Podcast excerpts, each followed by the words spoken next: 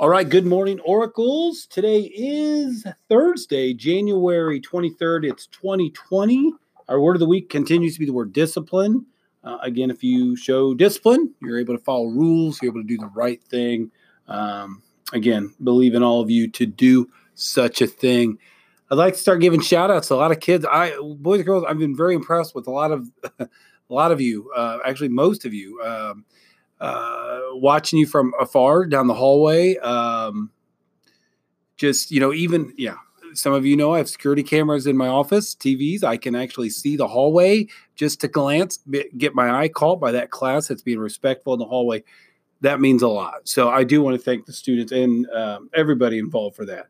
Let's begin our day with the Oracle mission. I will be innovative, be bold, build a legacy, Again, we have no student birthdays today, no staff birthdays today.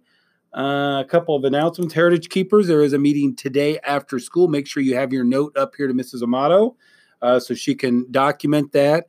Um, got a neat visitor from uh, outside the school coming in to show us something really, really cool. It's one of my favorite things called uh, flint knapping, flint knapping, flint knacking, I think it is.